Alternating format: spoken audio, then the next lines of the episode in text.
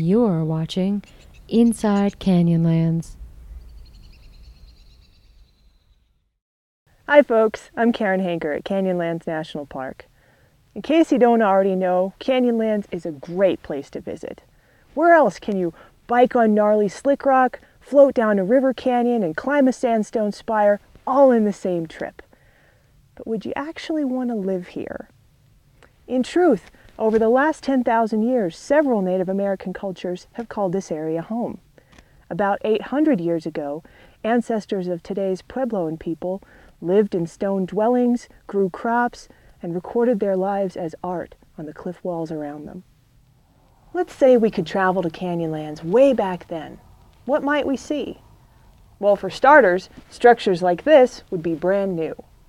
This is where ancestral Puebloans stored their grain, so we call them granaries.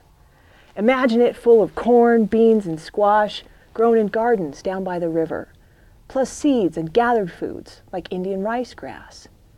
A covering here would have protected these precious foodstuffs from the elements. Of course, the people who farmed here lived here too. Their home might have been dry laid stone walls built into a natural alcove in the cliff, or maybe even an elaborate multi roomed village. In either case, it would be a bustling, lively place with barking dogs and gobbling turkeys, where a mother grinds corn and children listen to grandfather's stories while waiting for their father to bring home rabbits for dinner. Now, can you imagine their lives here? It was tough, but it was home.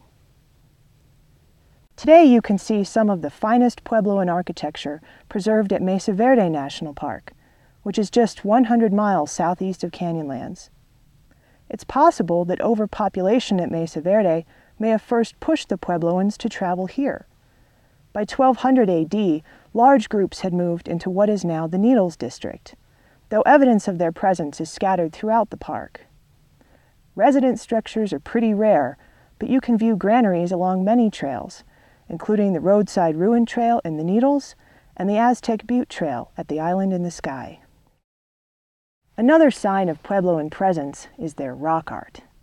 Pictographs, which are painted on the rock, and petroglyphs, which are pecked into it, can be found throughout this region.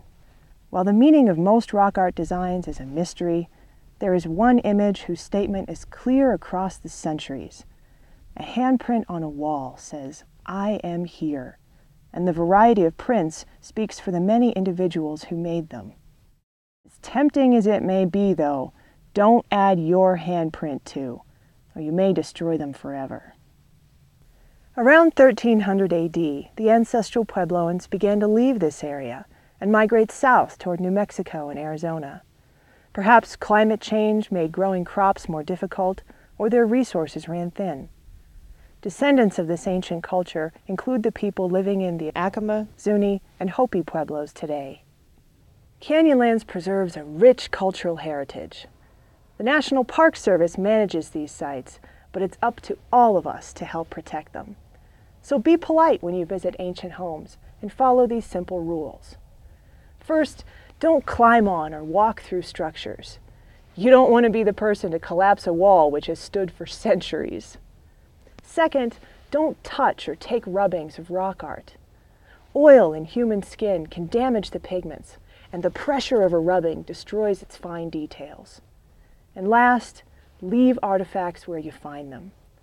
The position and location of arrowheads, pottery, and other artifacts provides important information to archaeologists.